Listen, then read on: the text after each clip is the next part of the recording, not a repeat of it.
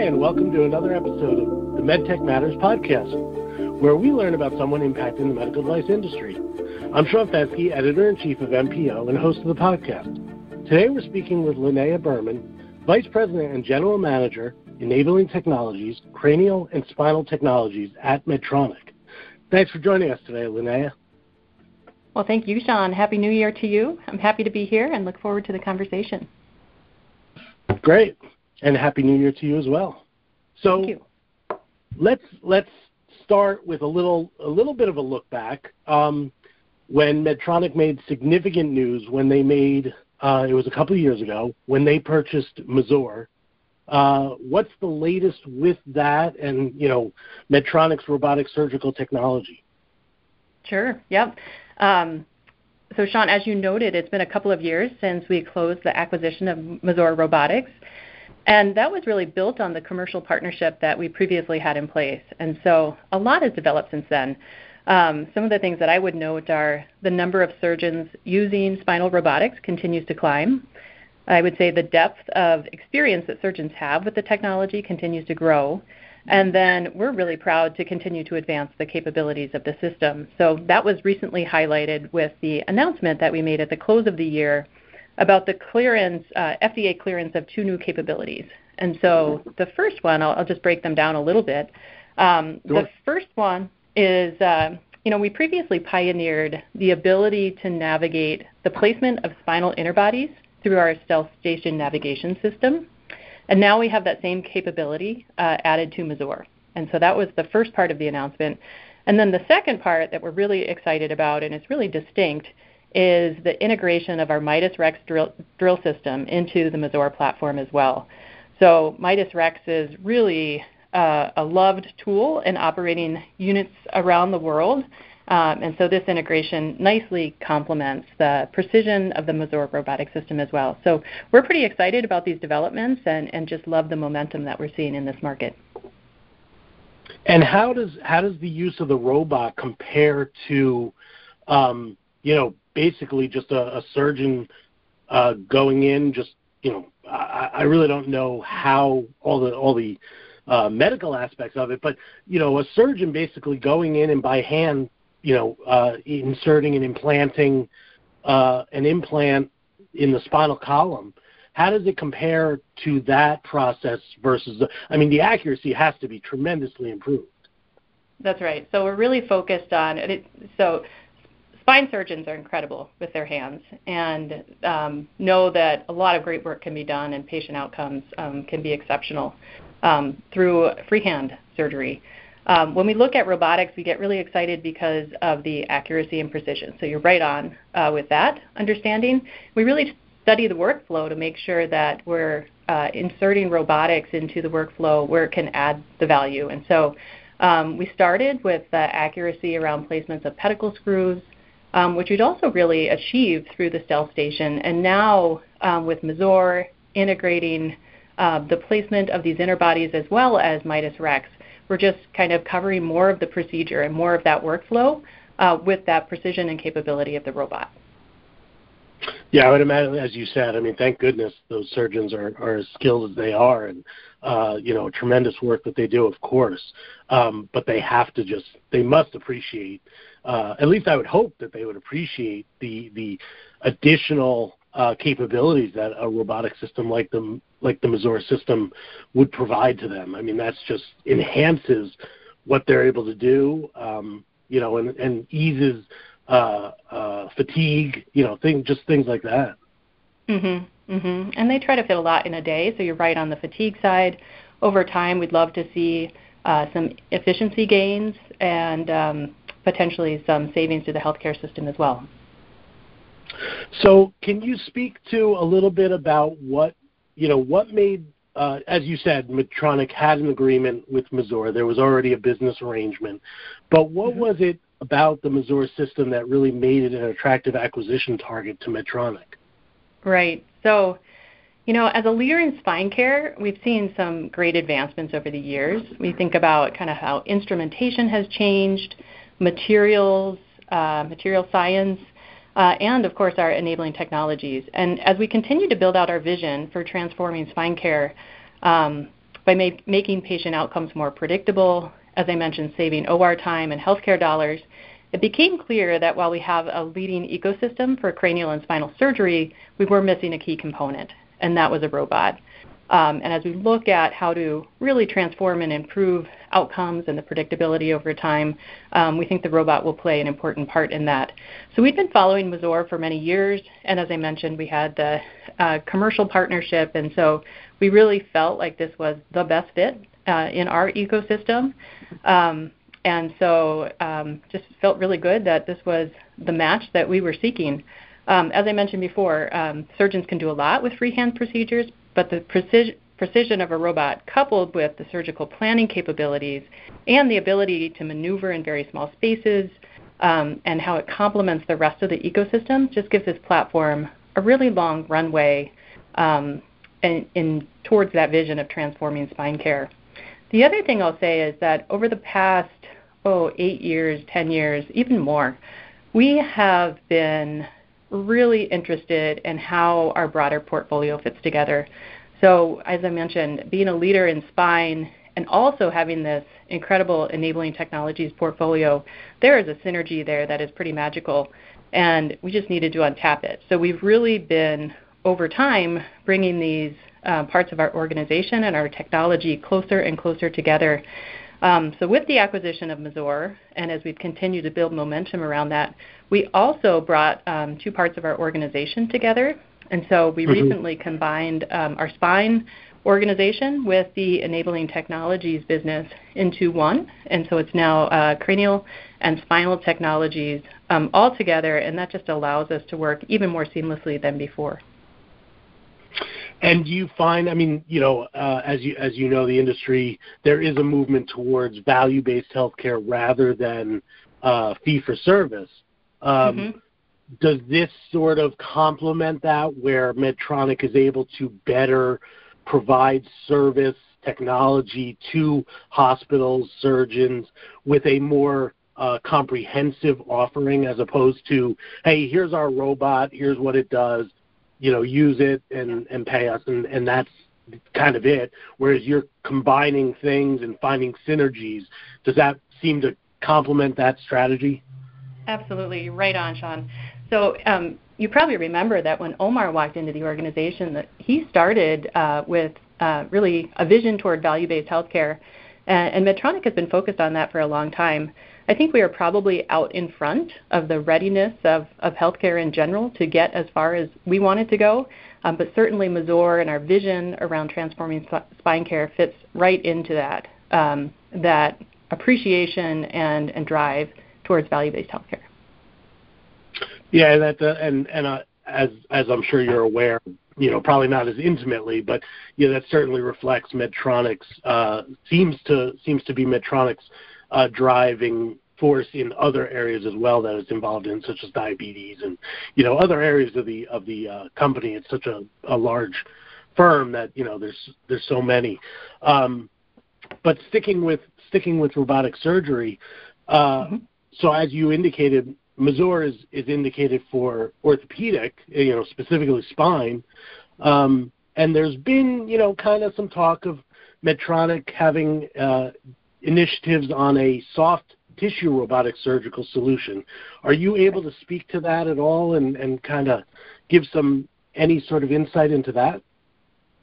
Yeah, so that's um, it, that's located in another uh, business called uh, Surgical Robotics, led by great leader Megan Rosengarten and uh, the team around her. Uh, certainly, they're working on uh, exciting product that I know they're eager to bring to market. But I can speak kind of to the broader interest in robotics across mm-hmm. Medtronic mm-hmm. and why we have more than one program. So, um, as I was mentioning, um, you know, with Omar's strategic direction um, and Jeff plugging into that when he was leading the restorative therapies group and now stepping into the CEO role, um, right. Jeff is, is very enthusiastic about robotics because, as we mentioned, the way it, it takes us toward value-based healthcare, but also transforming spine care, where we think there's just, uh, as I mentioned, a long runway. Um, but what's common about that with other opportunities in robotics is where we have procedures where there is variability around the procedure or opportunities to continue to improve outcomes for patients. Um, those are areas where robotics might help us achieve those goals. And so um, we see that opportunity not only on the spine side, but also around soft tissue indications and applications.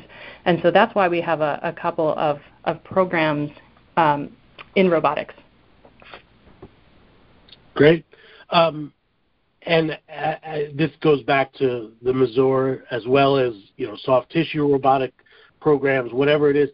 Um, it's the you know what, what's really uh, an interesting driving force within that that space is the the incorporation of AI and machine learning and uh, kind of you know the data and getting getting uh, the assistance through uh, AI uh, for digital healthcare, digital surgery, um, you know whatever brand name companies put on it how is is or I should say is Medtronic leveraging and exploring that realm of the robotic surgery space?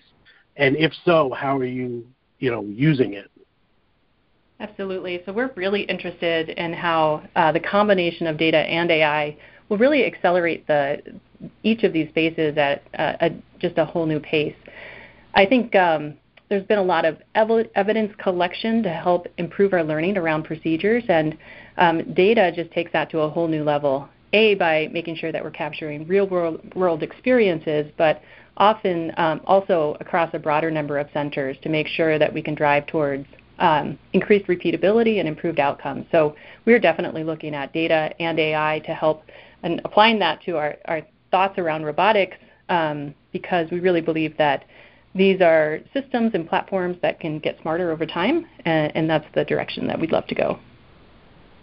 I've I've I've you know kind of jokingly uh, uh, said to said to people with regard to robotic surgery, you know, we're at the very early. You know, I mean, it's it's truly for as advanced as it is, we're at its infancy. And I've yeah. I've kind of you know tongue in cheek asked people, uh, at what point do we get to uh, physician assisted uh, robotic surgery as opposed to robotic assisted you know surgery um, you know when no one's looking to to displace uh, uh, surgeons i mean by by any means. No one's no one's looking to do that. But is there an element to what's happening in the robotic surgery space where do you foresee that more tasks will be handed over to the to the robot as opposed to you know being primarily the physician. Um, you know, and it may remain primarily, but will there be an opportunity where more tasks within the procedure are, are turned over to the surgeon or to the robot? I'm sorry. You know, I think that if we take a, a, corollary and think about some of the features that have been added to cars over time, um, we augment the driver and I, I think about it in a similar way to the surgeon. So just how do we surround them with more information to add to their skill set? Um, and so we do think that we can, can, support more of the procedure through additional capabilities over time. So we will look toward automation where it makes sense. Um, but as you mentioned, never want to take the surgeon out of the equation.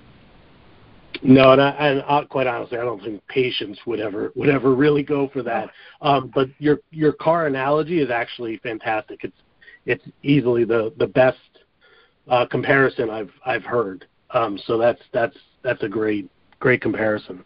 Um, you know, this this my next question may get a little bit into the weeds on the, on the engineering side, so this may not be your area, but uh, I, I just want to speak to it, you know, at, at whatever level you're comfortable answering. But that is, you know, as as you're well aware, uh, Mazor has several competitors. There's there's you know large joint robots out there in the orthopedic space. The orthopedic space seems to be almost leading, Da Vinci aside, the orthopedic space seems to be leading in the the you know the the drive for robotic surgery.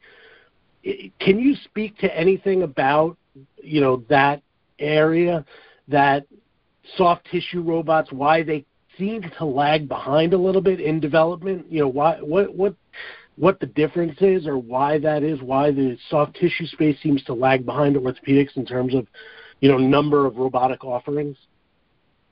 You know, it's a really good question, and, and you're right. It's not my area of expertise, but I can offer you a couple of um, maybe comparisons be- between the two um, that might be helpful. Um, sure. One is, you know, on the orthopedic side, especially around large joints, there's some very refined procedures that I think were ready to um, lend themselves to a robotic assisted surgery. Um, so where you have kind of a common approach around a surgical procedure, um, that can help a space go fast, I think. So I think we've seen that in large joints. There's other things around the technology that are important to note and maybe compare. Um, on the teleoperated robot side for uh, soft tissue, the number of arms is greater, um, and so I think okay. that's a complexity that is, that is um, you know more than we see on the ortho side today. Mm-hmm. Um, certainly the, the number of joints within the arms uh, looks different in a teleoperated robot. I think the number of procedures that you have to design a platform for is greater as well. Mm-hmm. So those are some of the reasons why I think we see that difference. Yeah, it's it's a lot of a lot of good considerations. Um, so you know, before we wrap up, I, I do want to ask one question. I don't want you to get in trouble with the Medtronic police or, you know, your uh, the communications department.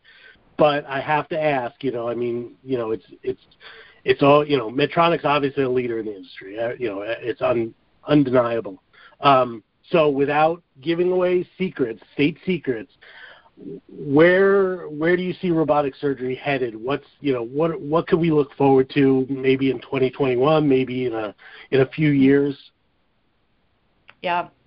So uh, I, I just I want to underscore how excited Medtronic is about robotics overall, and, we just see great potential in this space. So I think we've hit on the themes without revealing specific. Uh, we've hit on a number of the themes that I think we'll see emerge as we go through the next few years. Uh, certainly, we talked about increasing automation, really getting the full benefits out of accuracy, precision, fidelity um, as we continue to expand the number of systems out there.